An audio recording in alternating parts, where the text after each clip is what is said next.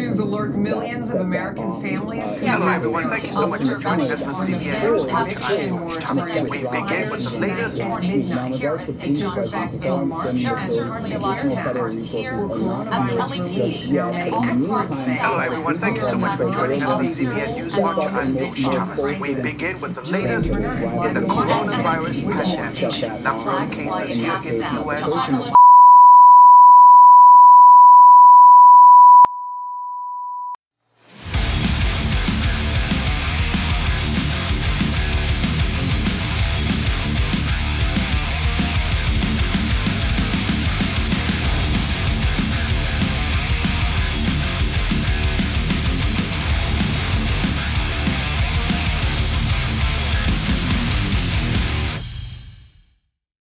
Rise to Liberty podcast, the best podcast you've never heard of, fighting for free speech and spreading the message of liberty. Find us at Rise To Liberty dot com for everything related to the show, including our merch, social media, episode player, and much more. Rise To Liberty dot com slash blue dress for a special piece of merchandise that a portion of the proceeds will go uh, will be donated to Save The Children dot org. to help fight child trafficking. Thomas Queeter is rolling for New York State Senate. The people of District fifty-two have been used and abused by a bloated and corrupt government. Thomas has been fighting his whole life and is now taking the fight to the ones responsible. Give the people of District fifty-two a fighting chance and head over to tom for fifty-two dot com and leave a donation. Greasy Porcupines Mobile Auto Repair, helping the people of Arizona to maintain or repair their vehicles for a reasonable price. Little money, no money? Greasy Porcupines still wants to help. Open Monday through Saturday, twenty-four hours a day. Just visit greasy porcupines dot org or call six oh two, eight four five, oh one oh five.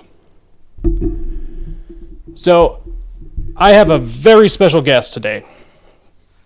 She is the child of Cuban immigrant parents who fled communist rule. She has become, or she has become a Florida-based entrepreneur, real estate investor, and hemp farmer. She is chair of her local community council, candidate for county commissioner of District ten in Miami Dade, Dade County, sorry. and liberty activists with a focus on Cuba. Somehow, through everything, she still finds time to be a loving mother of four. It is a great honor for me to welcome to the show the libertarian warrior queen, Martha Bueno. Thank you so much for being here, Martha. How are you doing? Thank- I am doing great. Thanks so much for having me on. What an amazing intro. That sounded like a lot. I, I try, you know, get out of the gate Thank- strong, so... Thank you. It sounded amazing. It's like, wow, I want to meet that person. Yeah. Well, you know, gotta impress. Gotta impress. So yeah, let's let's uh, get right into it. Um, what does liberty mean to you? Oh wow, you are gonna hit with a good questions from the beginning, aren't you? Oh yeah. Um, what does liberty mean to me? Wow, that that's it's hard to quantify.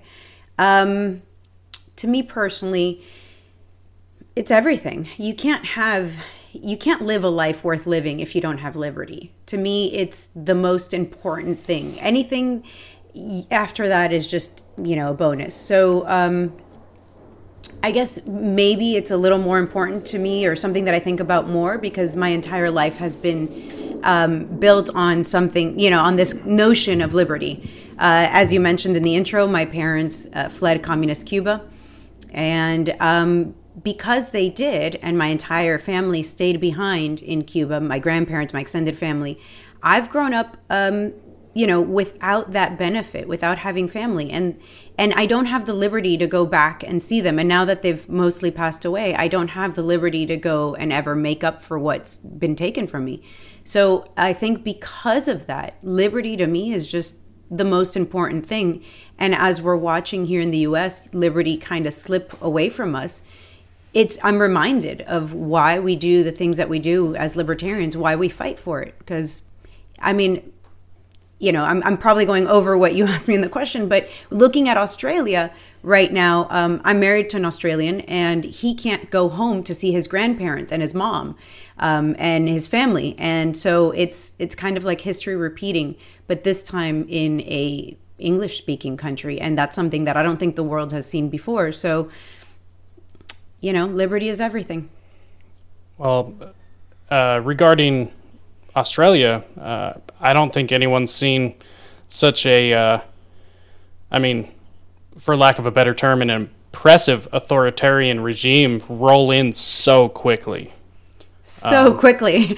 I mean, was, Venezuela happened quickly in yeah. relations to, you know, like I compare that. I, I grew up in Venezuela, a few years in Venezuela. And so I compare what happened in Cuba to Venezuela, and I'm like, wow, that happened fast. And then Australia came and was like, hold my beer. Yeah, it was overnight. overnight. Overnight. We didn't see that one coming. I mean, um, I got married in Australia in uh, twenty seventeen, and it was like, I remember thinking, wow, this is kind of like a really free country. I don't mind living here. And now I'm like, mm, yeah, no thanks. Yeah. That was fast. I mean, people getting arrested just for hanging out at the beach, or, I mean, happen to... You can't to... go like five miles from your... Or I, I'm sorry, it's kilometers, so it's even less. Yeah. You can't go five kilometers from your home. Um, so, yeah, this is crazy what's going on in Australia. Yeah, and the, the fact that some people are just thinking that that's normal, they're okay with it, they're defending it even. Yeah. Uh, it's, it's really eye-opening to uh, see where loyalties lie for some people.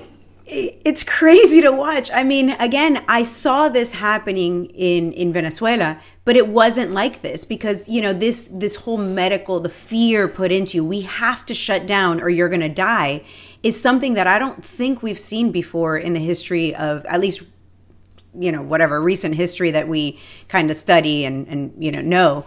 Um It's just amazing how quickly, and to see these people that I believed felt the way we do, you know, in terms of liberty. I mean, if Australians used to be like um, kind of the, the F U culture, you know, like this, no, we're, you know, you can't control us. We, you know, we, we ra- wrestle alligators during our lunch break, you know, like we're this big macho culture.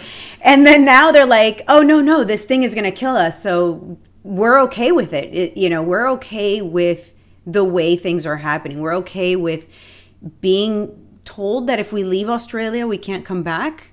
Um, in, in the case of, of my husband, if he goes to Australia to visit his family, he can't leave. So it's basically kidnapping.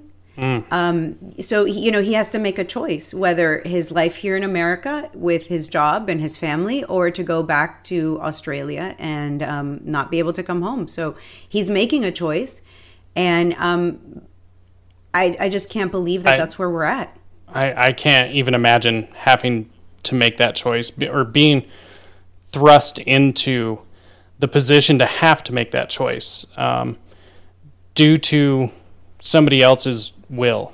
Um, right, right. You know? And I mean, and his grandparents are in their eighties. So, you know, we know that there is a time limit here. We know, like, you know, no, they're healthy, thankfully, but there's a time limit. How much time do we, are we going to have to go back and, and make up for the years that were lost, the last two years, particularly year and a half, um, that we've been, well, I guess we'll go to Australia when this is over. I guess we'll go there. I guess we'll go see them.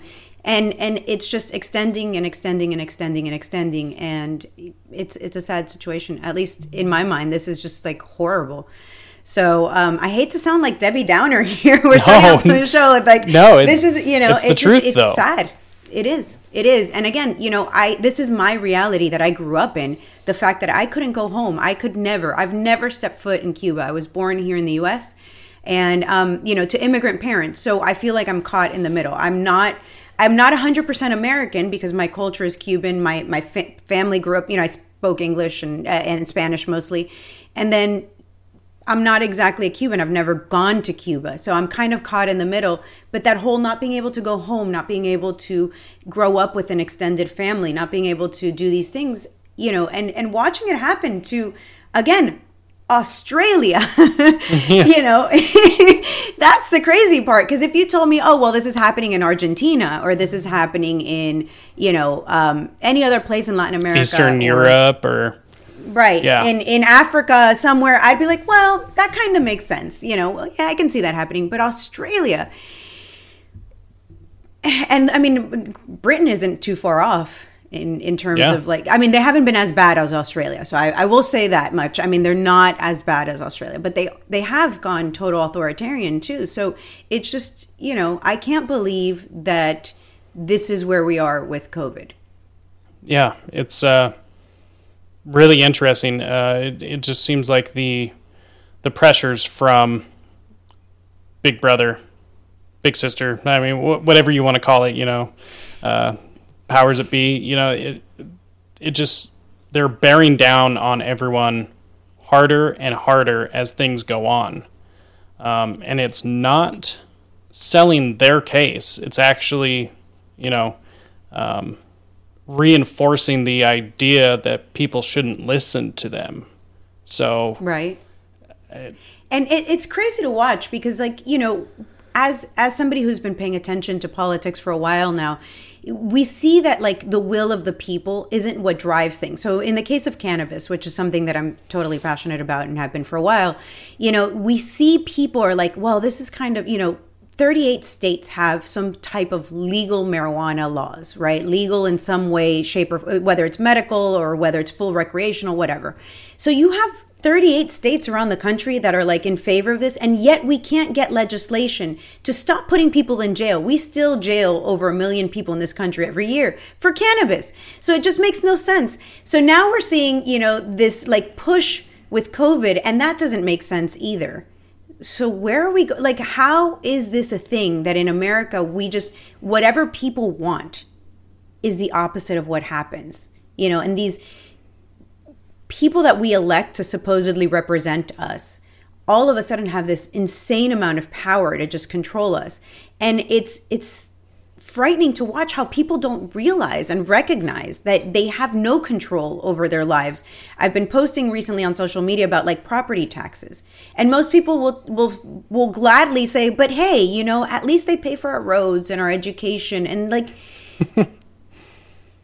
I don't know what to say to these things. I'm How do you respond to that? You know, people are just like, well, I mean, but my money's going to these good causes that aren't really happening. So it's just, it's so wild. Like, I mean, this year's the, been wild.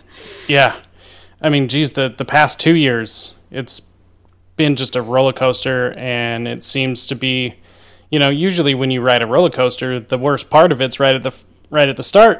And it's, uh, it's like we're in reverse. It just keeps getting I worse. I love roller coasters. That's a horrible uh, analogy. I know, I know. I love roller coasters. What do you mean the worst part? I like.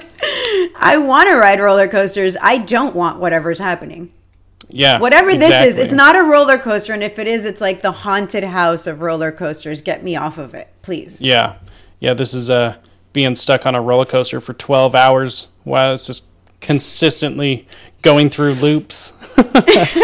Okay, maybe that at that degree, yeah. I, I probably wouldn't like roller coasters if I have to do it for twelve hours. Yeah, right. So maybe for two minutes of this, we would we wouldn't mind authoritarianism for two minutes, but it's gone on for like like you just said, twelve hours. So we're well, I mean we're that that's that's the thing. As soon as you give up a an inch, they take a mile, and once you give them anything, you ha- literally have to you know fight for it back, and. Right. There's nothing more permanent than a temporary government program, you know? Tell me about it. Uh, Again, cannabis. We can, I mean, this yeah. is a subject that I could go back to twenty million times. Cannabis has been illegal for over eighty years now. Yeah. It's it's like we implement things and then it's almost impossible to change. You know, yeah. I don't understand how we were able to change prohibition in this country so quickly. Alcohol prohibition anyways. Yeah. And then cannabis, it's eighty years of it. I mean, it's just mind-boggling. Well, I mean, yeah. one of the reasons why uh, alcohol prohibition was recalled uh, so quickly, at least comparatively, was the rise in crime. Uh, except for this time, there's even more of a rise in crime, you know, due to uh, the war on drugs, thanks Nixon. Right. Um, But and, it's just not only in the U S. You see this rise in crime oh, yeah. in Latin America. And then, of course, those people that we've caused the rise in crime to, to be affected by, they want to come over into the United States. And we're like, no, no, but you can't come here. We'll destroy your country. But please stay yeah. home. Don't come here. So. Yeah, we'll, we'll make it so you can only be a producer of narcotics. Uh, we, we will destroy your economy. Uh, we will import the narcotics. But nah, that, that's about it. That's all we. That's all we're gonna give you. It's uh, really disheartening, honestly. Speaking of, uh, you know, Latin America, so let's jump into Cuba. Um, let's do it. What is happening is, in my opinion, not only a historical moment, um, but in my humble opinion, uh, one, one of the most important events taking place, and it needs to not be swept under the rug, which is one of the biggest reasons why I wanted to have you on. Um, it I is mean, being swept under the rug. You're absolutely right. Yeah. Unless you live in Miami. So you have to realize That's that true. I am like in ground zero of what's going on in Cuba. I, I get to hear it all day, every day. Um, Twitter, my Twitter is basically all Cuba. So, so unlike the rest of people, I hear it twenty-four seven. But I understand that outside of my little bubble yeah. of Miami, everybody north of here, Fort Lauderdale and on, nobody knows what's going on in Cuba. And it's frustrating. It is. So w- would you mind explaining, uh, however quick or long you would like to take, uh, what is happening in Cuba, uh, just for those who don't know, and also why it's important? Sure. So let me just go back a little bit. Cuba's had a dictatorship for sixty-two years. That's important to note um, because I think people, you know, depends on who's listening to this. So a lot of people tell me, you know, like, oh, but they have the greatest medical system or they have all the... That's not the case. And what happens in a dictatorship um, when people can't freely speak is that they'll, you know, they can't correct these things. So it's just like uh, North Korea, right? You can say they have the best medical system and there's really nobody to, to say that's not true. So Cuba's had a dictatorship for sixty-two years. And, um, you know, while people have protested off and on over the years, it's never been a coordinated effort. One of the reasons there's never been a coordinated effort is because Cubans don't have a way to e- uh, easily communicate with each other. If you tell somebody in person that you are not a communist, which is the only legal thing you could be, the only political position you can have is to be a communist in the Socialist Party, um, you know, you, you're subject to, go to going to jail, to being reported, to um, being beaten, to all these things. So people don't freely talk about politics. Politics and civics aren't taught in school. Um, you know, so it's been very difficult to get people to think and act. Um, so on July eleventh of this year, we had a historical accomplishment, and that is that for the first time in the history of Cuba, there were uprisings in major cities across Cuba. Uh, over forty cities in Cuba had full-blown people out in the streets protesting, and for the most part, they were peaceful. Peaceful on the part of the protesters, not peaceful on the part of the administration, which um, took to the T Vs of Cuba. Cuba has um, state-controlled media. And uh, the unelected president, and I say it like that because he wasn't elected, he was literally appointed. Uh, the unelected president of Cuba, Miguel Diaz-Canel, took to the airways and said, um, the streets belong to the revolutionaries. And he gave combat orders to the military, to the state security, to all. He said that if anybody's out in the street, you know, the combat orders have been given. You can interpret that however you want. In my opinion, that was a call to civil war. So uh, the people, you know, the, the they sent out the, the Black Berets. They sent out, they even brought home troops that were stationed in Venezuela because Cuba is, um, you know, the reason why Venezuela is the way it is, partially because of Cuba. Um, so they brought back those troops and they started repressing people in the streets, in their homes. Uh, there's videos of state police going into people's homes and shooting them. There's videos of um, just people being beaten on the streets. There's videos of buses of the state bringing people in, plainclothed people with sticks to beat protesters. I mean, and then you have the aftermath. Protesters that were out peacefully protesting have received up to twenty years in jail. Um, and I'm talking about fifteen, sixteen, seventeen-year-olds included in that. Because in Cuba, being a child, it, it's not like in America where, you know, under eighteen, you're pretty much, um, you're a child. So you're not going to be tried like an adult. Not in Cuba. You get a swift trial within twenty-four to forty-eight hours of, of being detained. So obviously you don't have time to mount a defense. You don't have time to hire anyone. Not that the system works the way it works here, but whatever. You don't get a defense. You get sentenced to extremely long, um, you know, sentences in jail. Um, there's cases of entire families, mom, dad, children, all in jail at this moment. And then we have over eight hundred people that have been either missing or detained that we just can't find. Um, Black bag. So there's, right. So there's just this horrible, horrible repression. And it wasn't that just happened those days after the protests ended. People were still being arrested, still being, um, you know, if it, somebody was identified at the at the marches, they would, you know, they would receive a, a message from state security. And so what is happening today, this was, you know, from July eleventh till now, um, a group of very brave uh, Cubans decided to put in paperwork to tell the government that we're going to continue to protest. We're going to protest on it. They started off with November twentieth. And of course, what did the Cuban government do? They turned around and they said, well, that's so funny that you should say that. You know how we have Military Day in December every year. This year, congratulations, it's going to be on November twentieth. It's actually going to be on the eighteenth, nineteenth, and twentieth. And then the telecommunications company came out and said, oh, funny you should say that. We are going to do maintenance on all Wi-Fi and all communications in Cuba on the twentieth. So, right. I mean, what a coincidence. Had nothing yeah. to do with them putting Weird through timing. the paperwork. Weird timing. Yeah. I mean, So then um, the protesters said, well, that's fine. We'll just accommodate you. We'll do it on the fifteenth, because on November fifteenth, um, the airports open back up, and Cuba, you know, it's it's the time where the snowbirds like to come to the Caribbean waters from all over the world. And yep. so this is Cuba's moment to make money, November fifteenth until some point in March. And um, the protesters were like, great, November fifteenth, we'll we'll be on the streets welcoming um, all of those those people that want to come in. And so now the Cuban government is really cut, you know, uh, um, going to people's homes and threatening them. I just posted a video two or three days ago on my Twitter of um, a woman coming to Saili's house. Saili is one of the main faces of the opposition in Cuba. She's a young woman. She's in her thirties. She's braver than, I mean, I, I respect this woman immensely. Um, and they came to her house and they said, we are not going to permit you to go out. And it was a woman standing at her doorstep, you know, telling her, I'm not going to let this, because this is the, the revolution that, uh, you know, Fidel Castro himself created, and you're, you guys aren't going to get away with this. And it's amazing to watch. I I was in shock, to be honest, because even though I've heard this my whole life, it's something else to watch a full-grown adult come to your house, knock on your door, and be like, you are not going to do this thing because I don't want you to do it, because this is the revolution. So um, that's where we're at. We are basically waiting for stuff to happen in Cuba, waiting for people to just probably be beaten. I mean, I don't, I don't know. I'm scared beyond belief. I have no idea what's going to happen.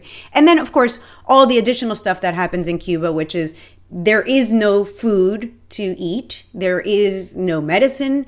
Um, COVID is absolutely real. People are dying. Um, hospitals in Cuba, there's very little to no medicine, and you have to be a communist or pertain to the party to be able to qualify for certain things.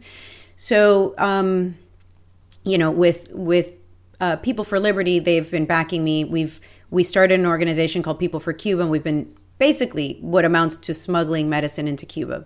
And when I mean that, I mean, um, we get it directly into people's hands. If it goes through the Cuban government, then it goes to um, the Cuban government. It goes to the Cuban government. Exactly. So we've been getting it into people's hands directly. And in order to do that, we have to go through many different channels. So yeah. it's a it's a it's a tough mission. Um, but we'll just keep doing it. I mean, obviously, the amounts that we've gotten to are not nearly enough. I mean, yeah. um, there, this needs I, to be a much bigger effort, but we'll do what we can as long as we can. I mean, any little bit helps at this point, honestly. Right. I mean, we are witnessing in real time the collapse of, you know, a communist, socialist, organized government. And I mean, this this is just the natural order of how all of these systems end up crumbling you know? Right. Um, right. It was, it was bound to happen. And unfortunately, because the government restricts all the citizens from doing any, anything, you know, growing their own food. I, I know uh, Cubans can't even fish. And yeah, like, they can't fish. You're on an island. The most amazing thing is yeah. they don't have anything to eat. They live on an island. And, you know, one of the things that caught my attention the most is um, when speaking to Cubans on the island, they're like, we don't even like fish because we've never had it. We don't know how to how to eat it even. So they, you know, it's even a running joke for them that they're like, no. we don't even know how to fish. They, most Cubans don't even know how to swim. And again, they live on an island. Like the culture has fallen apart. And this is part of, you know, the, the, the unintended consequences of, of communism. How How is it that people who live on an island don't learn how to swim, don't learn how to fish, don't learn how to...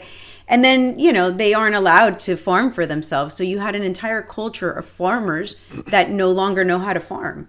And everything has to be done by hand. Imagine cutting cane sugar in the twenty-first century by hand with a machete, with like an old machete. I mean, it's just, it's so hard to explain to people who are used to the way things happen in America. What's going on in Cuba? It's it, it's a complete collapse of society. There's no other way. Yeah, to put it. And it's it's honestly amazing because you you think. Uh... The government there would honestly want to be able to uh, have efficient farmers. Uh, you think they would want them to be able to, uh, you know, use machinery to get the crop in sooner, to be able to have raw materials to be able to trade on the world market. But I mean, what do I know? You know, right. it's uh, it's one person controlling the whole party. Uh, it's more it, than it's, one person, though. There's there. I used well, to believe that it was, but it's really the the Castro family. So there's yeah. the two branches, Fidel and Raúl, and then their now extended family because of their children and their grandchildren that are that are controlling things. So even though Diaz-Canel is the leader, um, the quote leader on on paper, it's still the Castro family. So there's there's there are people in Cuba that are well off, um, and this is something that's extremely hard to wrap your your mind around, at least for me. Um, I just assumed everybody was miserable. And it turns out that there's two completely different societies in Cuba. There's the rich and the powerful that are connected and, you know, high up in the Cuban government. And then there's everybody else. People willing to put in the work. Oh, of course, yes. If you've been, you know, you've been a soldier. It's the your mafia. Family's been, it's the mafia, exactly. But this is the thing, you know, when you talk to people who are socialists, they're like, we should all be the same. Well, look at this example. It's right in front of you. This society, if you look at everything Castro ever said, if you look at what everyone, you know, claims that socialism is, Cuba is that. But look at it. There's two classes of people. Michael Moore made this movie about, you know, the Cuban uh, healthcare system. And he went to the hospital that Fidel and, and Raul and everybody could go to. Of course, that hospital's amazing. Of course it is. It's for those people. Because that's where he, all the money is. Right. That's where, I mean, of course, Fidel, he even had in his own home, like an entire hospital system for himself. So, of course, he's going to have the best of the best.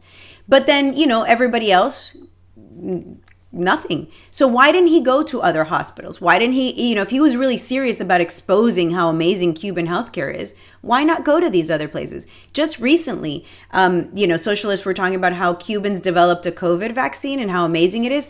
Guess what? The president of Cuba hasn't taken either one of those vaccines that are available.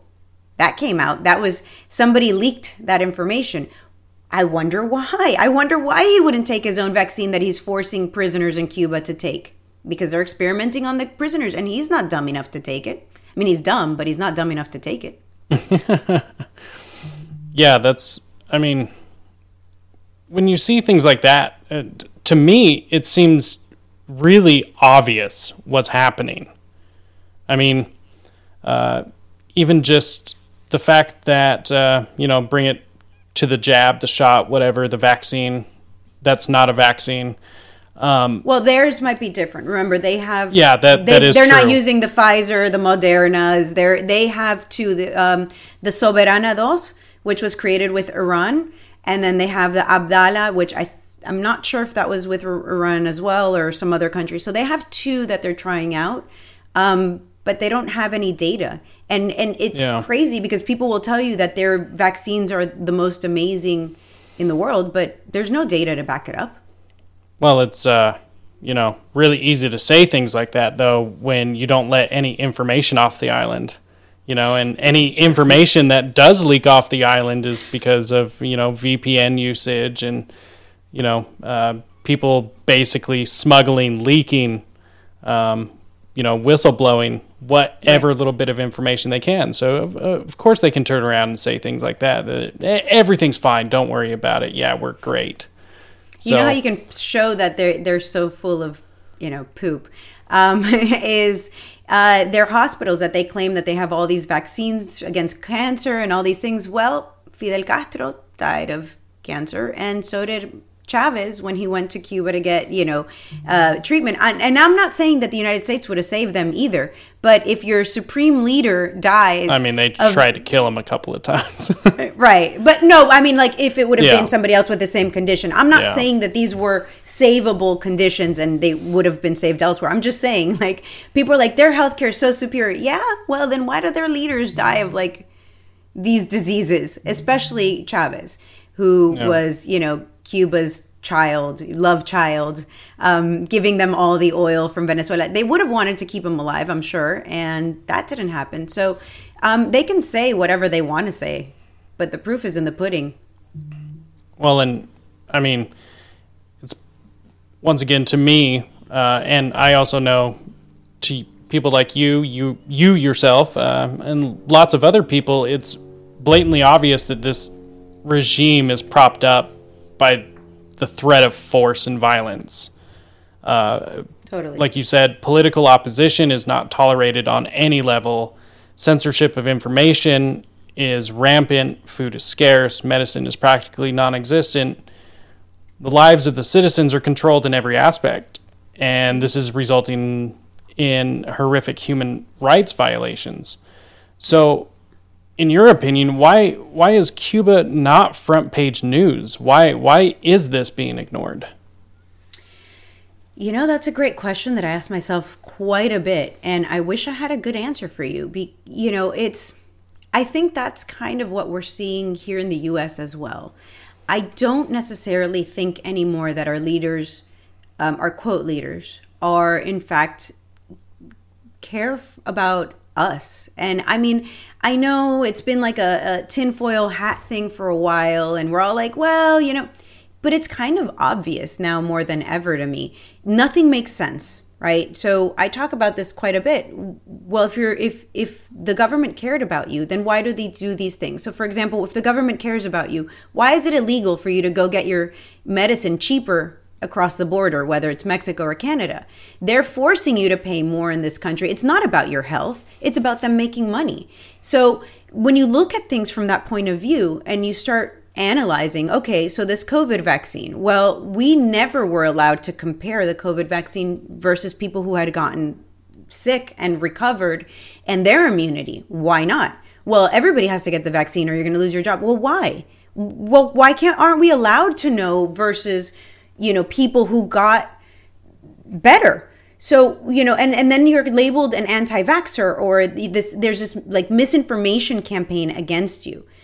And so when you start comparing that to, well, that happens in Cuba. So if I talk about the government, the Cuban government, for example, Saili, the, the woman that I was talking about earlier, um, the one that's the face of Amarillo y Medio, which is this, there's two main groups that are pushing forward this this protest that's happening, that's pushing forward for freedom. And it's this group called Archipiélago, and then there's another one, Amarillo y Medio. So Saili is from Amarillo y Medio. And she um, she's being accused of taking money from the C I A to do what she's doing. And she has to continuously post videos. She's like, look at my refrigerator. There's nothing but ice and a water bottle inside. Like, I don't have anything. If I had C I A money, wouldn't I have an actual refrigerator filled with food? Or wouldn't I, you know, and she has no Just way of Just a bunch of, of guns. That's all she would right. have. Right. She has nothing. And she's like, I, I mean, I have no way of protecting myself. I don't have anything to eat. Like, wouldn't I have more? So, you know, it's kind of almost the same disinformation campaigns in both places. Um, you know, and, and it's starting to weigh on me, and like, wait a minute, I don't think anymore that our government is here to actually help. I don't know that I ever truly believed that they were, but as time progresses, it's just more obvious. And it's it's more sinister than we, I think, originally thought. And that's the part that, that really worries me. You know, we're so accustomed to, well, the United States government, they're so benevolent. They're educating our children for us.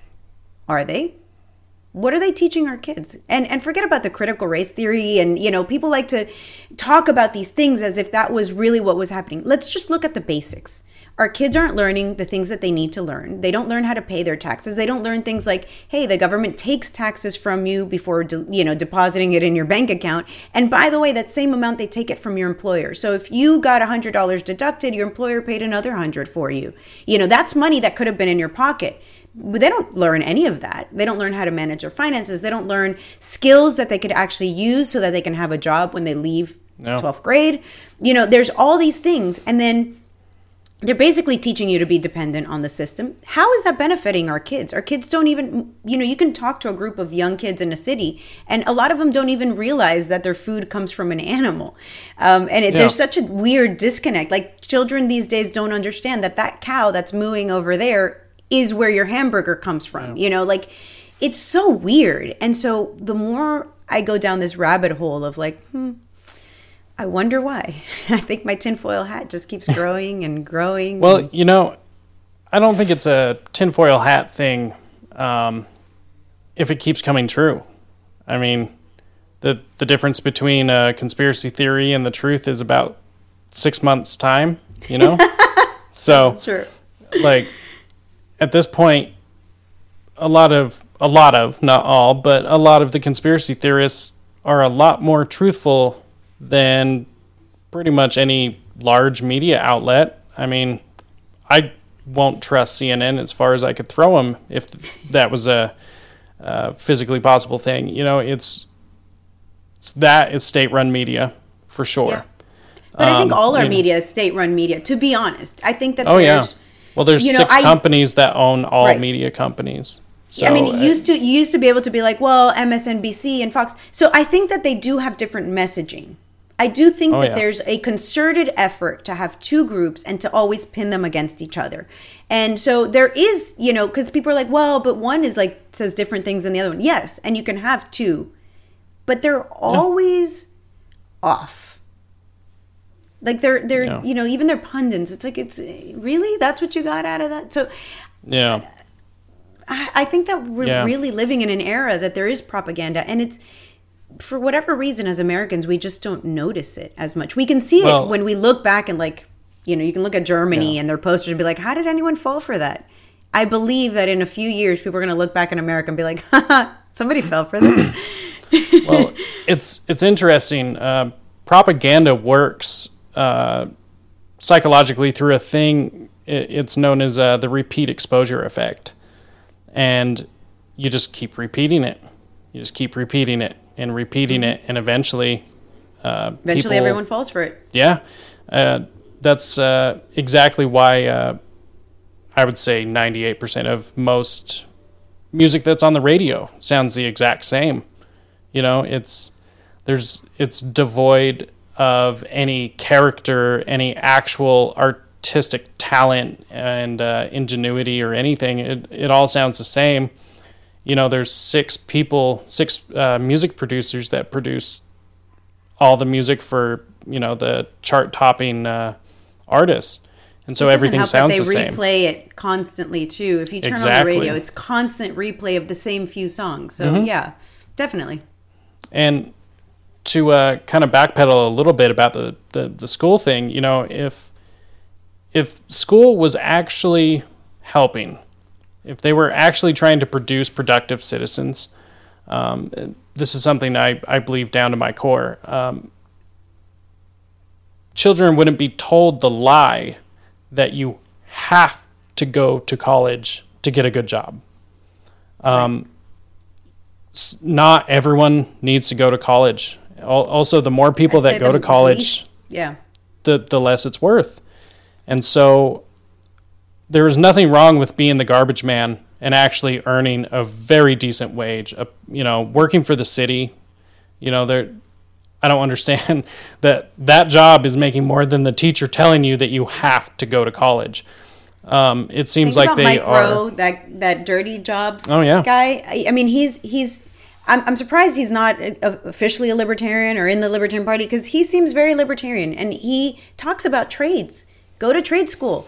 And I think that's missing. I, I agree with you. If the schools really yeah. cared about you, really cared about educating you, there would be a track where some kids, maybe in the eleventh or twelfth grade, they go learn a skill like electricity or plumbing or H V A C or, you know, things that, I mean, people who repair air conditionings, especially here in Miami where, you know, it's hot, um, yeah. they make hundreds of dollars, you know, a day repairing A Cs. That's, there's nothing... T- There's nothing to, you know, bad about that. That's that's an honorable job that will make you yeah. money.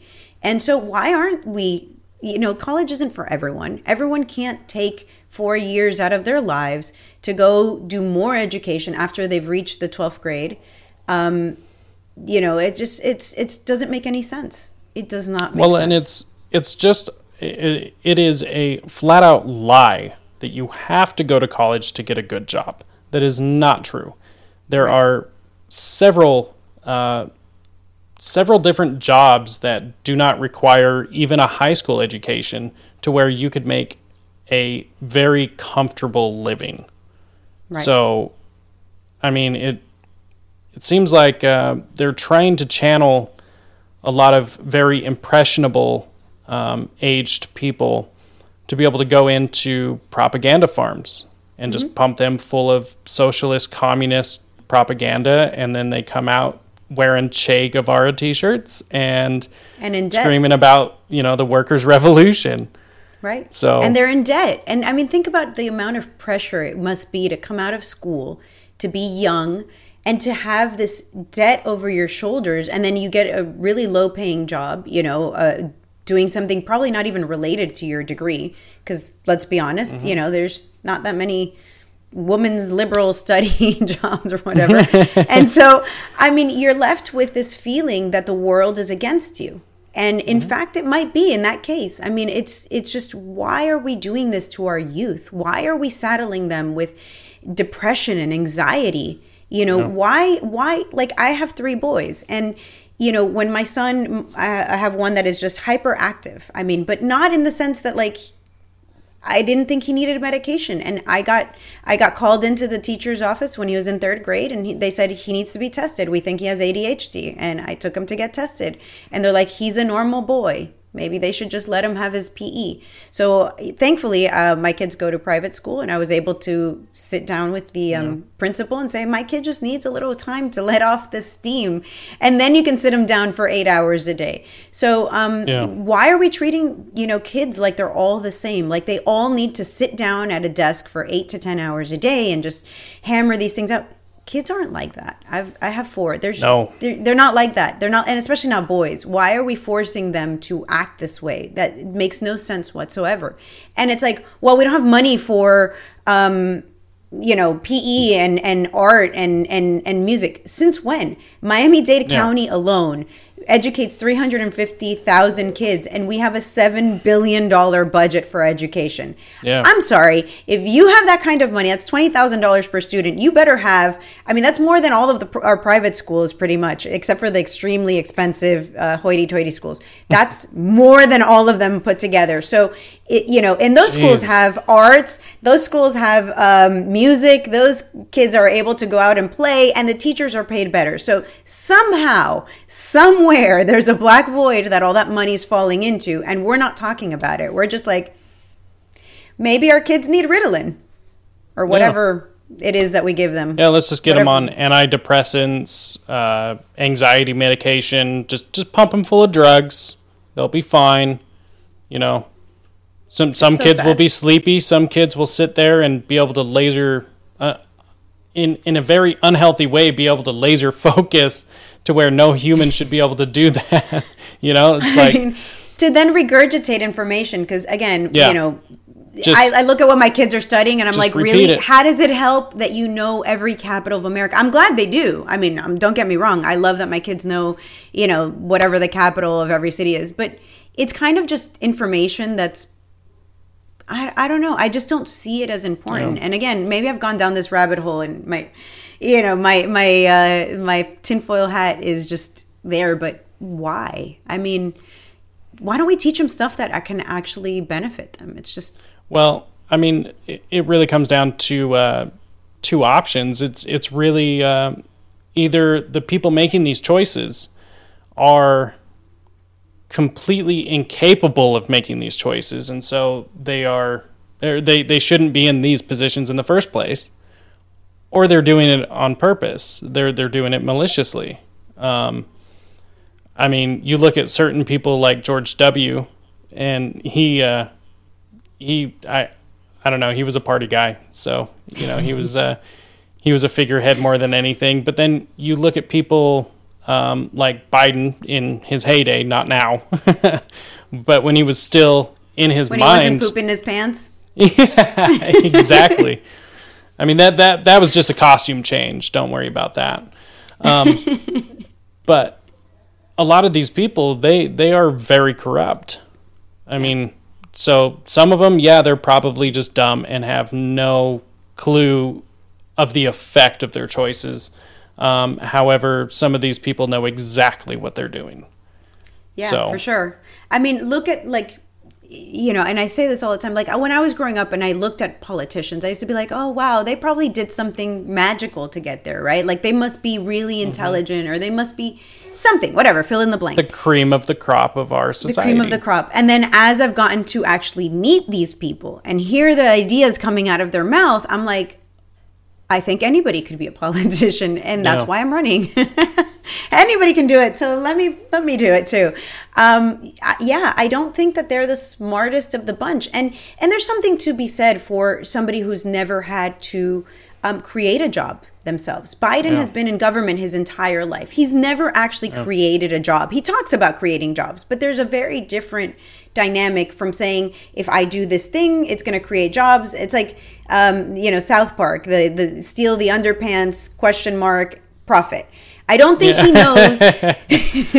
I don't think he knows, you know, the steps that are involved in it. So, you know, here he is, the leader of the free world, and he just, you know, he made these laws, these these draconian laws that are, you know, the drug the drug war, and he sure he created plenty of jobs in the in the private prison system and the, you know, just policing and but really, more government the, jobs. More government jobs. What has he done to actually make a difference in our everyday lives? What has he done to improve the economy or whatever? And and don't get me wrong, I don't think any human being um, can be president. I don't think anybody can do a good job and, and fix it. I mean, this country has three hundred fifty million people in it. That is like the largest corporation on earth.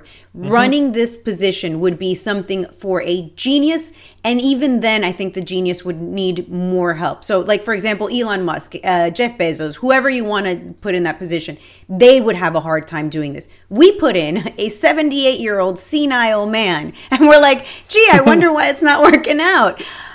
I don't know what to tell you. I think that, you know, damn, the guy, my groceries are more expensive. Yeah, you know, where do you, what do you think is going to happen? The man took a plane across the world to make it all the way to this climate change conference because it was so important, and then we see him sleeping at it. Mm-hmm. It was so important that we had to take and spend all this money and all this, you know, take all these people in an eighty car motorcade. It was so important. And then he just passes out in the middle of it. What were we thinking when we hired a seventy-eight year old man? You know, I, I saw somebody, uh, I, I believe it was on uh, Twitter uh, a little while ago, said something about how in general, um, you know, seventy to eighty year olds are considered unemployable due to uh, mental and physical decline. Uh, however, we have a seventy, uh, high seventies year old man running, you know, supposedly the most powerful country in the world. So yeah. it's uh, it it doesn't add up.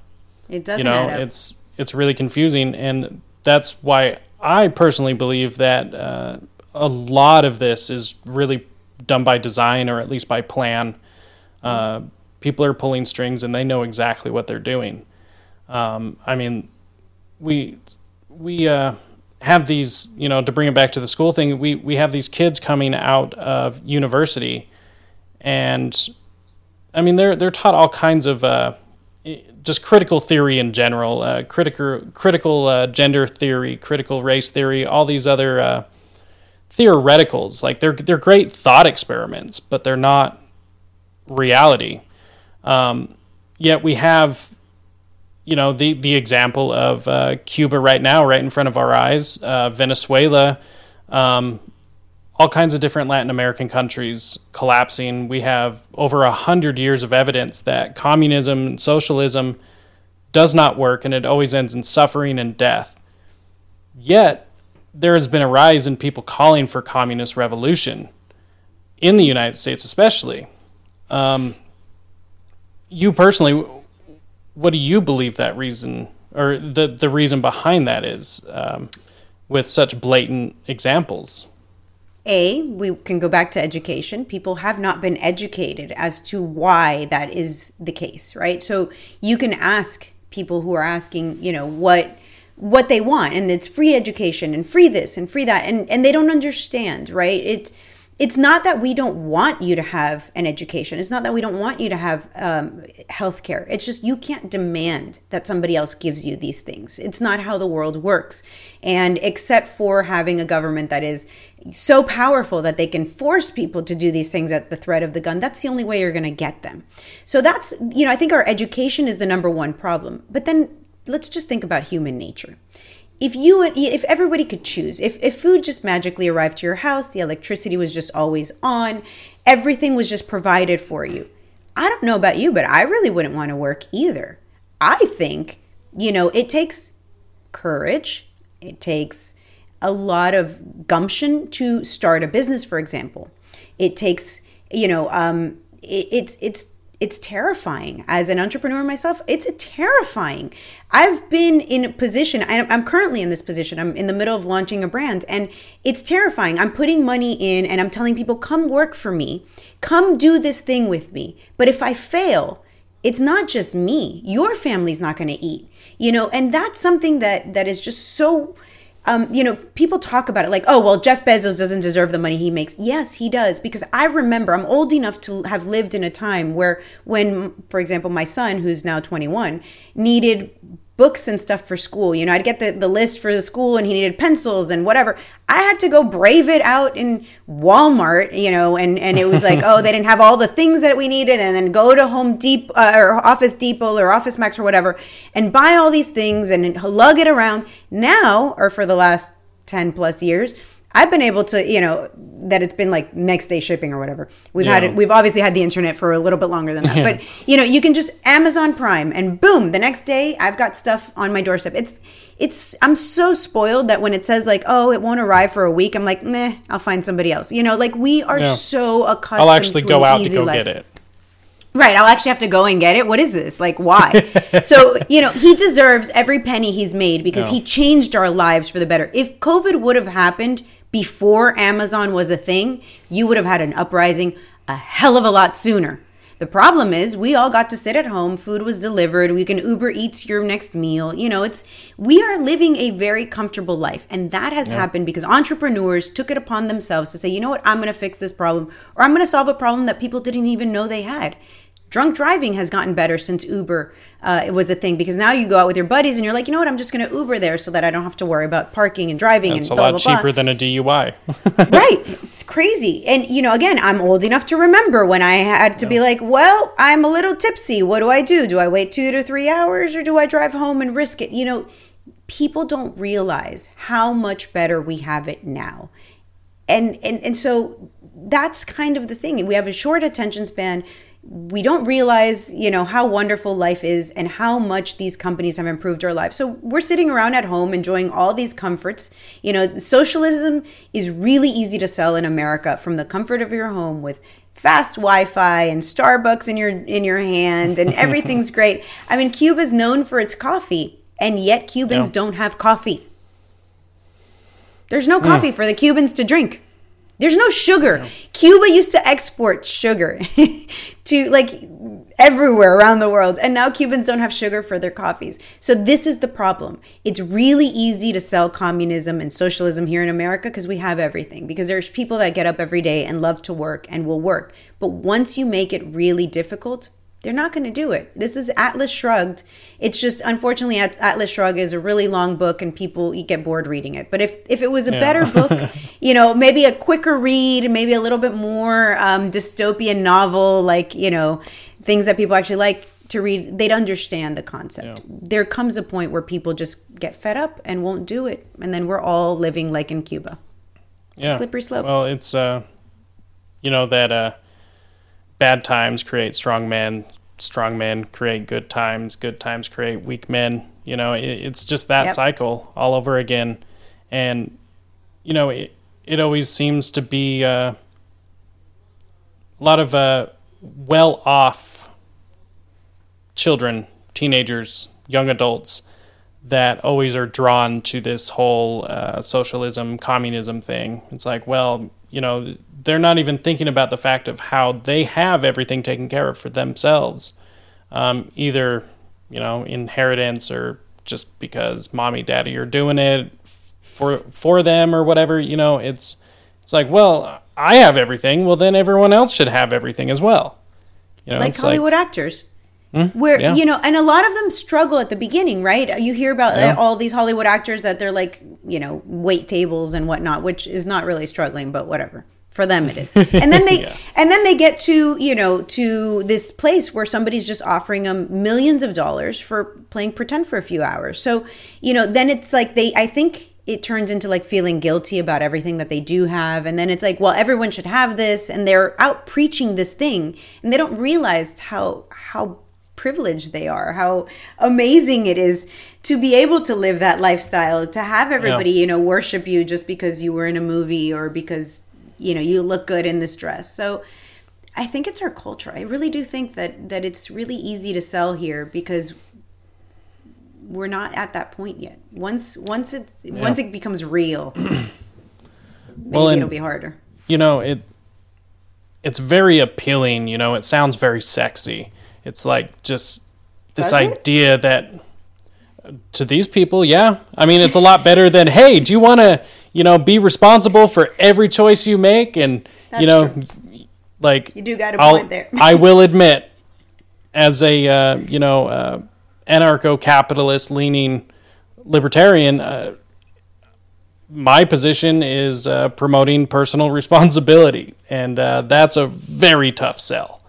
It is um, a tough sell. Oh, my God, especially yeah. to the young crowd. Again, I have a twenty-one-year-old, and it's like, you need to do these things, but why? You know, this is this yeah. is the mentality we've we've yeah. we, we've created. I myself have created one of these.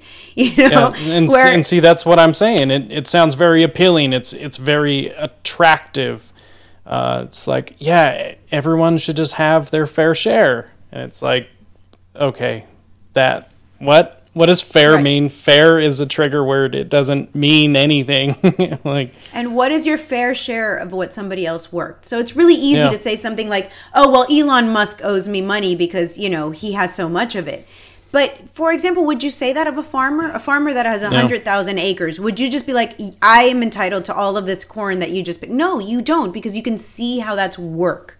You yeah. can see how that farmer has to plant the seeds and wait for it to grow. And, you know, so nobody just goes and like, well, I deserve that, farmer shouldn't have that because it's mine. But we do that to somebody like Elon Musk because all yeah. you see is this glossy cars coming off the lot. And you're like, well, he didn't do anything to earn it. Yes, he did. Well, I mean, it's like uh, anytime uh, communism or socialism gets, you know, put put in place, uh, productivity always goes down. Because, you know, people are making the same wage. You you are expected to produce goods and or services just for the sake of other people being alive. Right. People work on incentives. That's it. Mm-hmm. Um, it That's the biggest it, problem. It with sounds socialism. bad, but it's it yeah. really is just a, you know, I agreed to do it for this, and you agreed to give me this. Like that's. This is how life works. So, right. So and socialism goes against human nature. Human nature yeah. is that you will do, you will work on incentive. I mean, yeah. it's like that for everything. It's even like that in dating. You're not going to take some girl out yeah. and buy her dinner and, you know, take her to some fancy place if you know for a fact she's going to friend zone you. Everybody, everybody, everything in our lives works on an incentive. It just is. I mean, unless, well, maybe being a parent, maybe, and even still, I think there is some incentive. You know, you have the love of yeah. this child, and you know, and and you, there's a biological element to that. But other than that, I think everything is an yeah. incentive relationship. Yeah, and I I think uh, at at at the core argument, uh, you know, uh, statists, communists, they they really try to demonize that that wanting something or exchanging something voluntarily. Uh, between two consenting parties is somehow immoral. Right. Like that's exploitation. Um, right. I'm not sure how that works, and that's where I always trip up. It's like, um, you know, if I don't like this job, I'll go somewhere else. If it's not fair for me, it's costing me money, or it's just not enough money, or whatever. You always hear I'll, that argument, though, but but somebody else you know, can't.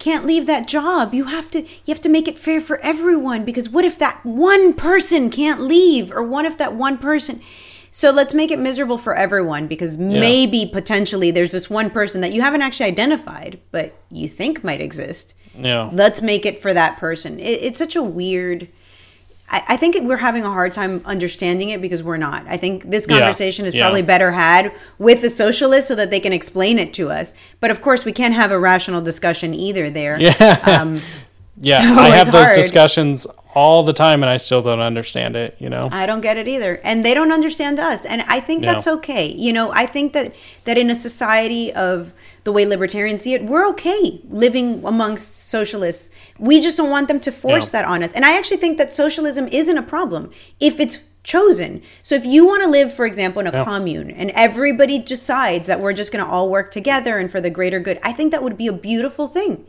You go do it. I personally no. don't want to live like that. I, I don't. I I make I don't this joke to my kids all the time. Commune. I well, even if it's not hippie, even if it's whatever, that's not my style. I am very yeah. much a dictator in my house. In my house, things happen the way I want it to. So um, yeah, I don't want to go live in, in a commune, but I yeah. wouldn't take that option from somebody else. And current culture is just so weird. Uh, you know, it's like right now we're canceling people if you don't like, um, you know, if you don't like the appropriate sexual partner, or if like you yeah. you say that you won't date somebody who's trans. Like there's like a cancel culture for that, and it's it's just such a weird time to be alive. Since when is that a thing? Like I remember a time when you could say I like blondes or I like brunettes. Mm-hmm. Why is saying that? You know, why is saying something like I enjoy this thing or don't enjoy this thing, why is that bad? We're such a weird it's it's the judgment thing, you know. Yeah, shame shame is a bad thing to a lot of these people. Don't uh yeah just don't shame, like don't blank shame, just like fill in the blank, and just that's uh the when modern did this become trope a thing, though. It's so maybe, making people feel bad, you know. It's yeah, it's like yeah. Um, this cancel guess, culture. Yeah, guess what? Um, shame is actually a good thing. It uh, keeps us uh, from going too far in either direction. Um, there, there is a balance to life, you know. Um, and I mean, I would never force anyone to uh, live a particular way. If they're comfortable in a either further direction, then that's them. Uh, but also, don't stop me from judging that, you know. Right. Um, I, I don't have your life to, uh, the way you want to. Yeah. Yeah, exactly. Um, just live your life. I, I, we're such busybodies. Just live your life. Exactly. And the biggest lesson I think I've, I've learned in life, um, that I think a lot of, uh, these cancel culture people could really learn from is, uh, what people think about you and what people say about you is none of your damn business. It's Ooh, just not. That's a good one. Yeah. It, and it it's shouldn't just matter. Not. Yeah, yeah, exactly. Don't concern yourself with, with it. I don't really care what people think of me, so I've been able to get yeah. away from that. But I do see it a lot. And especially, you know, when you look at like Liberty Twitter or whatever, we're constantly oh at each other's throat. We're constantly telling other people what they should think or what they should do. You're and not then, a real you know, libertarian. You're not a real libertarian is, is my favorite yeah. line. It's like, I guess I'm not a real libertarian then. But, no. I, you know, we we talk about liberty, but then we don't act liberty. Yeah. And that's that's something that has also been an eye-opener, I think, especially in the last year, is how quickly we are to cancel each other. And it's kind of funny that we... Self-sabotage.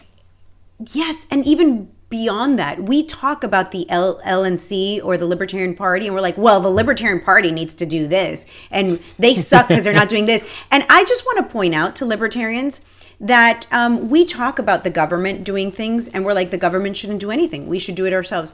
And we don't realize that we're doing that to the Libertarian Party. We're like, the Libertarian Party needs to do this. Well, let me explain something to you. The Libertarian Party is made up of volunteers. From Whitney, who is the uh, current uh, chair, all the way down to the last region rep. They are all mm-hmm. volunteers. They get zero dollars and zero cents from doing this job. They do it out of, God bless them, the goodness of their heart. They are, you know, doing these these things. And people were sitting here. You've got all these celebritarians or whatever you want to call them. And they're the people that should be doing the work of, you know, getting our message out there. And instead of promoting those those libertarians that are getting things out there, we're like, we're bashing the L N C, which this isn't even their job. Their job is to make sure that the bylaws and, you know, we have a path to getting a president into place, and they're there to get ballot access. They're there for the, the actual things that matter to a party. The rest yeah. of that, that's on us. If you like somebody's messaging, if you like any one of them, I don't know, um, I, I, I won't mention names, just anyone, promote them, yeah. help them. Call them up, send them a message. Hey, how can I help you reach more people? What can I do? Stop bashing people. It's so counterproductive. And it's exactly what we talk about. It's exactly mm-hmm. it. You know, we're like, the government. Well, the L N C isn't going to do it. So you do it. L N C is all of us. Let's just yeah. let's just do it. Stop being on each other's asses so much. Yeah. No, I one hundred percent agree. one hundred percent so agree. And, uh, So uh, that that actually leads me to uh, a question that uh, I was given to be able to uh, ask you. Um, okay. What what would you like to see, like, if you had a magic wand, uh, could just snap your fingers? What would you like to see done in the Libertarian Party? Um, so again, let's go back to what its function is. I would like to see us having fifty state ballot access guaranteed every year so that we don't have to go around and, or every four years or whatever, so that we don't have to go around and collect signatures. States like Tennessee that we need to collect fifty-six thousand signatures. It takes us a million dollars and two years to get it done. I'd love to see that go away. If we work hard enough together, that's something that we can achieve. I'd also like to see the L N C or the Libertarian Party or whatever we want to call it. I'd like to see them get their things together, their crap together, and offer candidates. We saw we saw right now with Pennsylvania, over one hundred fifty libertarians get elected. I assure you, the vast majority of them did not have help. It's so bad that the Libertarian Party still doesn't even have a list of who won. So I can assure you that there was not a... Um, you know, a consensus that you don't have a campaign in a box. I can tell you with my own campaign, yes, they offered us candidate training. And it was the first time I went to, I think the first or the second iteration that they did. It was fantastic. I appreciate all the hard work that went into it.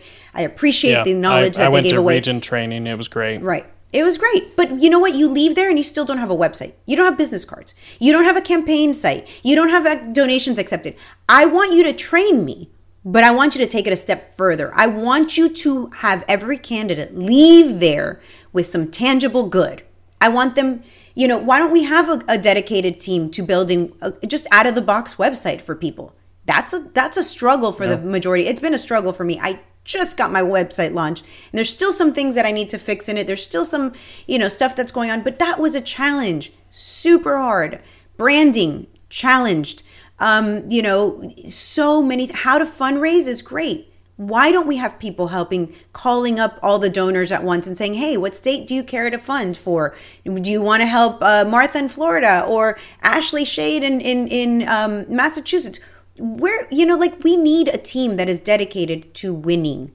That's yeah. what we need. So on my end, I just want to see the the Libertarian Party, you know, do the things that we need them to do. Forget about messaging. We're dying to have them put out videos, and it's not their job.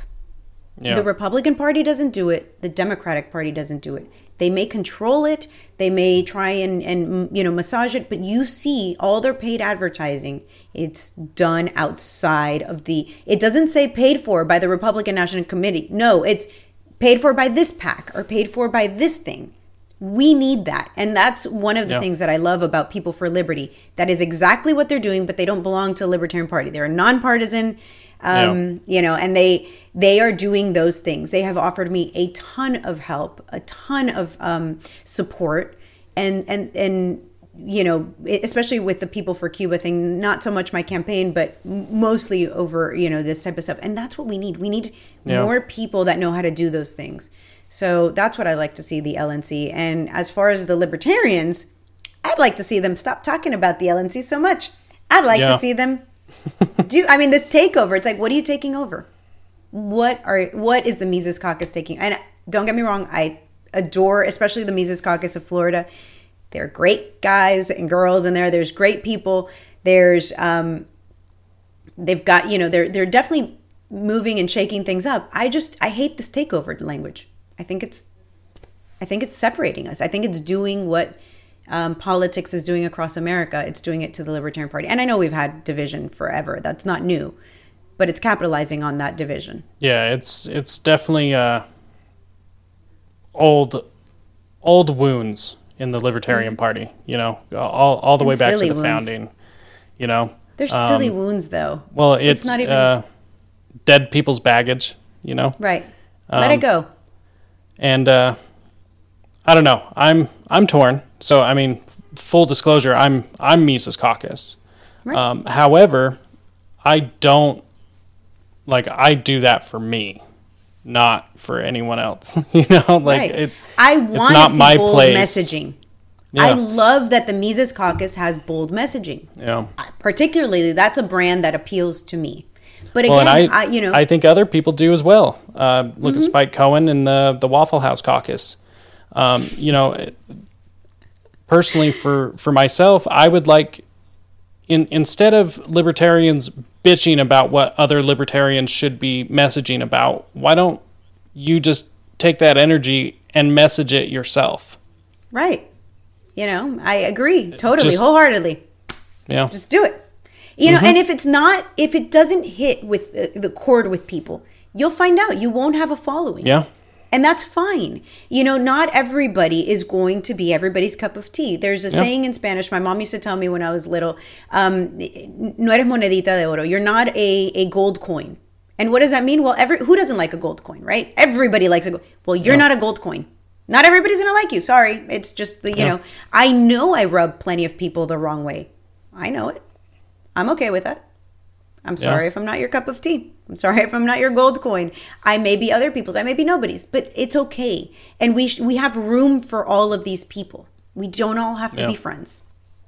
Well, and the honestly, one one of the things that draws me into the libertarian philosophy in general, um, it, like people are looking at our differences um, regardless of uh, choice of caucus or choice of no caucus or uh, big L, little L, uh whatever. If you want to run for office, don't run for office, it doesn't matter. If you're a libertarian, there's all these differences, and it seems like people are focusing on how these are negative.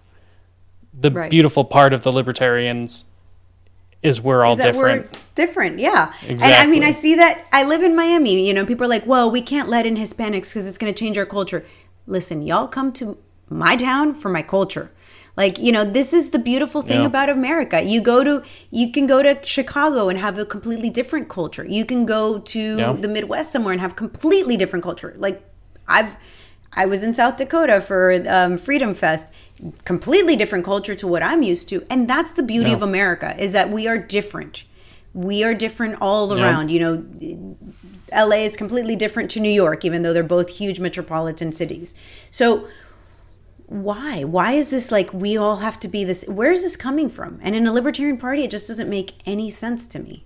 I I think it um, it's more of this divide and conquer kind of thing. You know, it's the, the best way to divide the libertarians.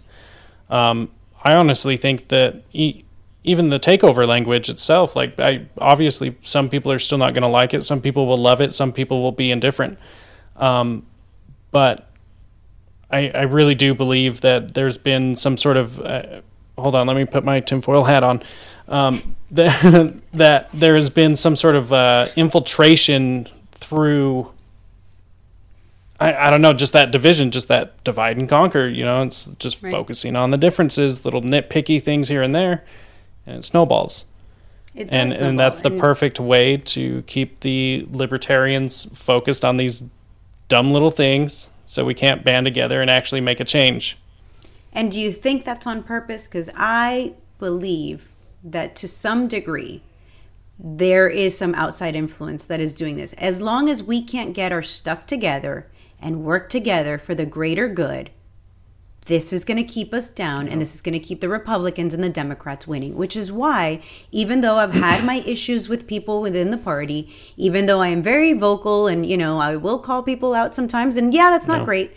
I'm not saying I'm perfect. Um, I will go and, and apologize, and I will tell people when I was wrong, and I will, you know, and I think yeah. we need to work together. And if, again, don't like me, that's fine, but we can still work together. I am not shut off from working with everybody in the party. Um, and, and building those bridges, because we have to. We are in a point right now that if we are smart, if we, you know, we love to think we are, we're like all these big brainiacs, but then we just yeah. can't get our shit together.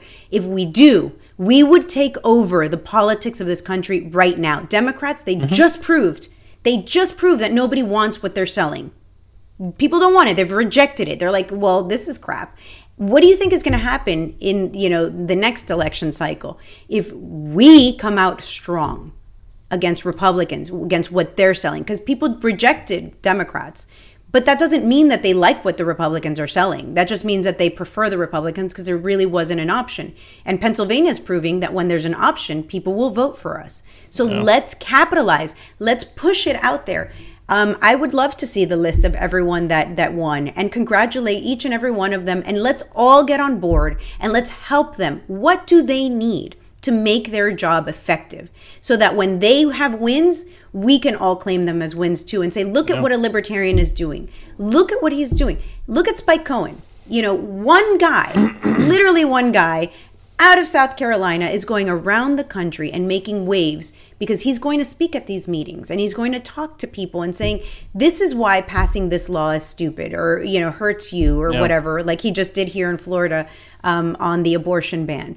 You know, and he, he didn't even talk about abortion, really. You know, he didn't talk about whether it was good or bad or we should do it or we shouldn't do it. He talked about why that law was just bad.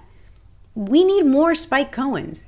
You know, oh, yeah. unless we can somehow duplicate him, unless we can just clone him. You know, I challenge people to rise to the Spike Cohen level. Yeah. Let's get out there. Let's show people what we can do.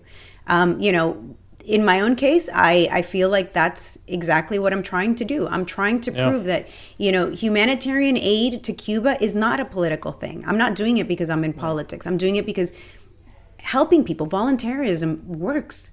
You know, I want to show Cubans in Cuba that have heard how it's the imperialist... It's what makes us human. Right, and how they keep hearing, you know, they've heard their entire lives, this imperialist place that is America, they just want to crush you. Yep. Imagine the the knowledge of knowing that this imperialist country that hates you wants to help you and save your life by providing you with these medications that your own government won't allow you to get. I think that yep. sends a huge, powerful message. And of course, it's not the reason why I'm doing it, but it's an added bonus. And I think we can find things like that. Um, big shout out to Dadman, uh, Liberty Memes creator, uh, David Andrew Gay, because he is the embodiment of that. And I believe to date, he's collected close to two million dollars. In, in, not collected because he does it, you know, where yeah. the money just goes straight to the person. But he has fundraised. It's been the funnel. Right. He's been the funnel to close to two million dollars. Do you know how many lives he's changed? You know, just from this one page, just from doing what yeah. he does. And he goes out and he talks at all these events and he, you know, um, he's doing a fantastic job. That's what we should be. More Spike Cohens, yeah. more Dadmans, more, more, more, more, more. Look at Ashley Shade. She's also, you know, with um, Proud Libertarians. And I mean, we have these groups. Let's highlight them. Yeah. Well, I mean, all of these, uh, all of these people, they they have their strengths. As long as we can put our best, uh, I'm I'm not going to say best foot because it's a little too collectivist for me. But if if we can put our best toes forward, and uh, because they're they're all great at different things. Um, right.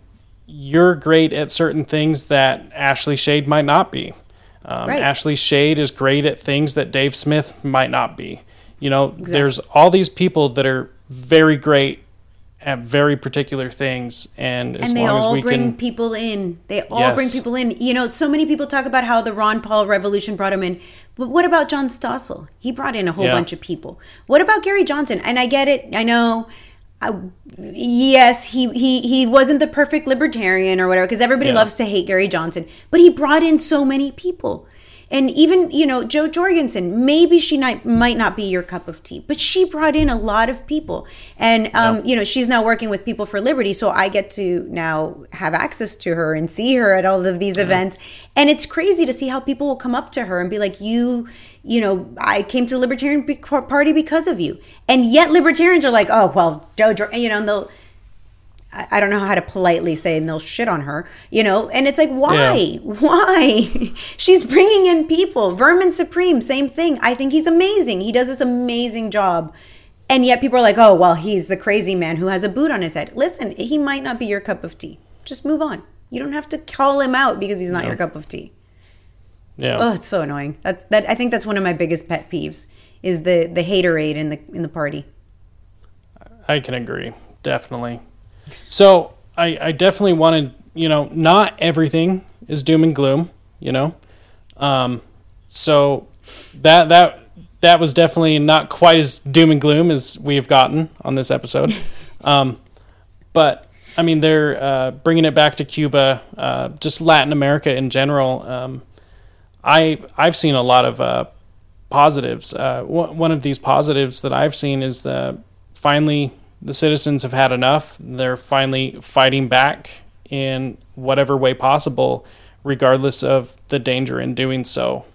Um, what are some of the victories that uh, you think that should be highlighted that you know of? So um, victories in Latin America, there are few at this moment. I have to say, you know, we want to try and get away from the doom and gloom, but there's a lot of doom and gloom. There's a lot of socialism, but there is a candidate in Argentina, and his name is Javier Milei, and he is a Latin American superstar. We're talking about like a libertarian. He's an economist who's running for some council position. I'm not sure. Don't quote me on what he's running for. But he's in um, in Argentina, Buenos Aires, and he has. I mean, he he does an event, and thousands upon thousands of people come to his events and are clamoring for more. And we need more of that. And of course, you have to have the personality for that. I mean, not yeah. everybody does. I think he's kind of more like the equivalent in America, maybe a Spike Cohen. I'm not even sure, you know, like we don't necessarily have this. He's very populist. I will say that much. And, you know, I'm not a big fan of populist. Um, but he, he's been able to draw so much attention, and he won, um, uh, there's like the, the preliminaries. So he's moving on, and he will be one of, I think, two candidates running, and he has a very good shot of winning. And Argentina, that is sliding into a socialist hellhole, you know, it yeah. has at least this shining example. And if he doesn't win, he's at least like everybody in Latin America knows who he is now. And he has these great sayings, you know, like, I didn't come here to have sheep follow, like, I didn't come here so the sheep can follow me. I came here to wake up the lion. And people go crazy. It's like, yay, Javier Milei is like amazing. You know, he has these things, and he just calls you to, to action. And I think that um, that's one of those things that in a country like Argentina, to have somebody like Javier Milei, that's a huge win. In Cuba, the fight on November fifteenth, and we see um, there's over eighty cities worldwide that are going to be marching and having protests, uh, either the fourteenth of November or the fifteenth. I'd love to see more American cities taking it on. Uh, Miami and Tampa, New York and New Jersey, of course, the very uh, heavily Cuban-influenced yeah. cities are doing it. I'd love to see it everywhere. I'm not going to lie. I think that we need more. If you're an American citizen and you hate what is going on in this country, let alone around the world and what they're doing with your American tax dollars, go out and protest. And then, um, as I told you earlier, before we went on, um, I do a show in Spanish, uh, f- creating Latin uh, content, libertarian content in Spanish, because there is nobody else doing it. The reality yeah. is Zach Foster and I are the only people doing it. And he and I uncovered a few months ago, it, that that was kind of known. The U S A Aid created a report in April saying, hey guys, um, less than two percent of the money that we sent to, to Venezuela as humanitarian aid actually made it to the people of Venezuela. The rest of the money, we don't know where it went. And so there's this huge controversy because the government of Juan Guaido, which is the one that the United States was giving this money to, huge controversy. They had said that, um, you know, that they didn't know where the money went and all this other stuff. And it turns out they absolutely knew. And the um, ambassador of Venezuela to the United States, Carlos Vecchio, was actually the recipient of all of this money. And so that is what our show is going to be on mm. tonight. We've uncovered this huge, huge, you know, just billion dollars of your tax money is going to the interim government of Venezuela, which no longer is even the interim government. And at this point, it has reverted back to Maduro. So imagine your millions upon millions upon millions of dollars are going to somebody who isn't even the regime anymore. And this money has been going. They're pulling it out of your and my pockets. Mm. You can't use it for your family. I can't use it for my family. But we're going to send it to Venezuela. And the worst part is our government knows about it. They've done these reports. They, we have a redacted copy, so we can't see where they were supposed to go. We can't see a lot of information. But they know where it's going, and they know that it hasn't been going. And we can't even stop that. Going back to what we said at the beginning, no. Cannabis for eighty years, we can't get it. We, we can't get it legalized. We can't get uh, government to get out of the way with the COVID things, and we can't get government to stop stealing from us and giving it to other people. And so, you know, there's a lot of good things happening. It's just very slow progression.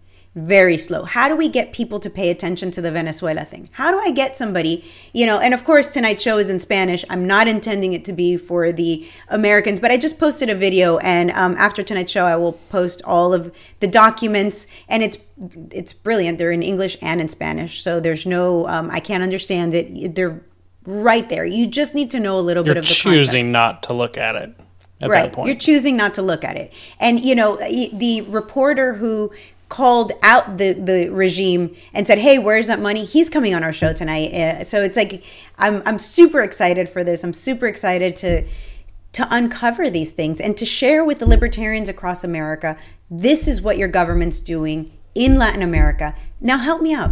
Reshare it. Yeah. Talk to people about what's going on. Let people know. Because here's this thing. Libertarians, we've got plenty of news. We we make our own news. We make some great news, you know, and we're kind of like, oh, well, that's her thing. I'm not going to not going to bother. And it's really frustrating, guys. Really freaking frustrating. No, this is our backyard, you know? Yeah. Yeah. Latin Venezuela's America our backyard. Is a, yeah, it's That was such where we were massive... getting our petroleum from. They have the largest oil reserves in the world. If you think yeah. America went into the Middle East because of oil, then why haven't we gone into Venezuela? Yeah, no. Not Middle East was about to. Heroin. Let's be honest. You know, yeah, all those soldiers guarding poppy shields. Oh yeah, yeah. Venezuela it's a, it's a has very, amazing uh, amounts of. Uh, you know, we've got copper and lithium. I mean, Venezuela has everything: gold. Diamond mines. Yeah. America, what are you doing? Same with it's right Mexico. In our backyard. Yeah, same same with Mexico. I mean, there's it's all right there. I mean, it's uh Isn't that crazy? Uh, we are like yeah, we want to conquer is, the is. world, but we're so terrible at it. We can't even we can't even like do it. Like if you if your goal was to like just whatever, we're going to be the world power, we're just going to take over everyone. Why aren't we doing it in a place where we actually could do it, you know? Not, no. I am not vouching for this. I'm not saying we should do this. I just don't want this taken out of context. I'm just laughing at how badly yeah. we do these things. That's my point. Yeah. Is, you know, we suck so much that we even suck at, at you know, our world domination. We're like, yeah. eh, we do a terrible job of it. Yeah, exactly. So in in Europe, in your opinion, um, what is the best way for people to help this situation? Uh, wh- whether it be through your uh, your website, uh, people for cuba dot com, um, or, you know, supporting you in your campaign. Uh, what what's the best way for people to get involved to help? So um, going back to what I said earlier, I think that use your strong suit, whatever it is. If you have money, donate to campaigns, donate to, you know, uh, helping things, again, People for Cuba, or helping um, Liberty Memes. If you've got an extra ten bucks, throw it at one of these organizations. If you've got, um, if you have a talent, you know, podcasting, let people come yeah. on, invite them on. If you have, um, you know, if you're really good at social media, maybe you could help, uh, you know, with, with candidates getting their message out there. If you have a big account, retweet them. If you have, you know, um, whatever it is, whatever your strong suit is, use it for good. You know, it's kind of like with great power, with great responsibility, uh, with great power comes great responsibility. Yeah. Sorry, I totally messed that one up. Total Spider-Man quote that I can't remember the right way. Anyways, you know, if you have something, use it. And I see yeah. that, uh, you know, I keep going back to Spike Cohen, but he is, to me, the ultimate libertarian in the sense that he has this thing. He has a voice. People like to hear him. People like to talk. Um, they hear him talk. And and he does it. And he does a real great job at it. Um, Dave Smith is great at telling jokes and, and getting people to listen to him. He's on Rogan all the time. Um, he gets on Kennedy all the time. He's promoting our ideas. That's important. I think yeah. he's a fantastic beacon of what the Libertarian Party is. Tom Woods, I was just at his event uh, a few weeks ago. What an amazing event. This man got yeah. thousands of people to show up. That's a talent.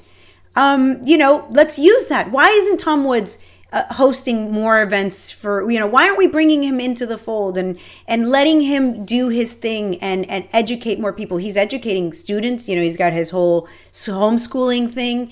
Um, let's use people's talents. Yeah. Why do we put people in corners? I, I don't get it. Yeah, exactly. Uh, we, we should all be helping each other up. Uh, right. You know, we're we're all stepping stools and we're all going to the same location.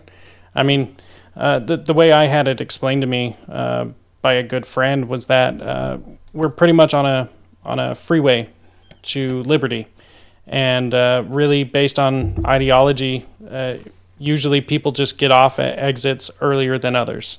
You know, right. but w- we're all heading on that train towards you know, you know Freedom Town, and if. You know, minarchist is your area, then you hop on off. Yeah. And, you know, if you want to go full-blown anarchist, you stay on the train a little bit longer. But, yeah, I agree. We're all going yeah. in the same direction. And I want to see us actually moving in that direction. So, come on, guys. Chop, chop. Time is of the essence. yeah. Let's exactly. get this party started. Now's the time. Now, now is, is time. Our time. And, you know, everybody's always like, well, there's not enough women in the party. You know what? I hate to sound um, old... timey, I don't know, whatever, maybe of not of this decade. But guys, y'all show up to the Libertarian Party events and you're not looking your best. That's why we don't have women here. Because mm-hmm. I looked around at the Tom Woods event and I saw a sea of eligible bachelors. A sea of it. And I hear from my women friends all over the place like, oh, there's no good men. You know what? They're here, but I can't yeah. post pictures about them all being here because nobody wants to show up. And, you know, like, come on, dress the yeah. part. Let's do this. Let's Guys, put a little effort into it. You know, take take a, uh, a lesson from Jordan B. Peterson. Clean up your room, you know. start, start with the room. Make your bed every day. Throw on some deodorant. I mean, I don't even make... I don't make my bed every day, so that's don't. I, don't I did not say that. I did not say that at all. I don't. No, it's I'm, definitely I'm something I'm a, we should strive to. I'm a terrible example of a woman. I don't make the bed, and I really don't. I can cook, but I'm not a good at it. I don't like to do it. I'm eh, whatever. That's all right. Um, I, I I think we can forgive you. So, so one last quick question. Um, right. it, it was uh, one more that was uh, given to me uh, on behalf of somebody else. Um, Do we have a name for who somebody else is? This is like... Yeah, sh- uh, Saili, uh, my wife. So. Oh, awesome. Uh, yeah, so she, she actually I'm like, wanted, what a drama, mystery. Yeah. Ooh. Ooh. So she she wanted to know, uh, what is one thing that, if you could go back to your younger self, what what's that one thing that you would tell yourself, knowing what you know now? Oh my God, this is a great question. Number one, buy Bitcoin. Buy and hold for yeah. life. Um, that would have been number one. Number two, probably, you know, other stocks and whatever, Tesla, yeah, blah, no. blah, blah.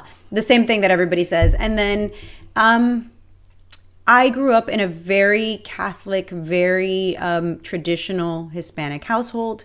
And I um, I love my kids dearly, and I don't regret it for a minute, but I probably would have told myself to think through what I really wanted to do. I am so beyond blessed and grateful that I get to do it now. Um, but I wish I would have started earlier. I wish I would have started in my twenties. I think that um, this thing, spreading liberty, this this whole bug, I, I wish I would have done it earlier. So probably, you know, rethink rethink these things. And for women now, I, it makes me so happy to see that they have options, that Um, you know, and maybe this isn't such a thing for American women because they have been delaying having children and they have been delaying, um, you know, that, that family life. But for especially Hispanic women, think it through. You know, it's okay to not have kids. It's okay to have one kid and not four. It's okay to, um, you know, not try and do the, the whole female role. So, yeah, that would yeah. probably be the thing that I would tell myself, but that might be too narrow for the Hispanic field. Yeah. Well, on that note, I think we'll wrap it up so we can, uh, you know, get you off of here, rest a little bit for your uh, next show. Um, so let everyone know uh, the, the best way to get a hold of you, uh, where people should go, uh, social media, whatever. Yeah. So um, I just hit twenty K on Twitter today, which is huge for me. I'm like, yay. I know th- this is something that nobody else cares about, only me, but um, it's a huge accomplishment for me. So on Twitter and on pretty much every social media, I'm under as at Bueno for Miami. Bueno, my last name, for Miami. It's a double entendre, obviously. Uh, bueno is good in Spanish, so I'm good for Miami, and Bueno for whatever. Um, that, and then my website, martha bueno dot com. And um, yeah, that's pretty much where you can find me. You can email me, call me. I, all my stuff is open. All my I'm I'm here to, you know, I really love when people reach out to me with things, whatever it is, either it's something that they saw, something that they, I like it. I, I'm, I'm really a people person. And if I can help somebody else, I love to. So, um, you know, reach out. Yeah. Definitely uh, recommend going to follow uh, Martha's Twitter and Instagram. They're both fire. So uh, thank you. Definitely a, uh, a must follow. So uh, you can find uh, this show at rise to liberty dot com. Don't forget about rise to liberty dot com slash blue dress for that, spe- that uh, special piece of merchandise. Um, also, go to rise to liberty dot com slash free speech for my Telegram channel, where we can have open and honest discussions without the threat of big tech censorship for now. So, Martha, for it now. was, yeah, exactly. It was a true honor to have you on. Um, absolutely had a great time. And, uh, Thank you we so will, much. Of course. And uh, yeah. anytime you want to come on, you're more than welcome. And either way, we'll get you back on.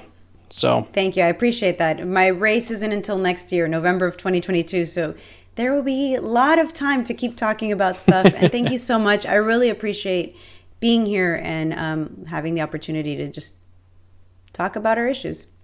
Yeah, exactly. Anytime. So until next time, stay free, my friends.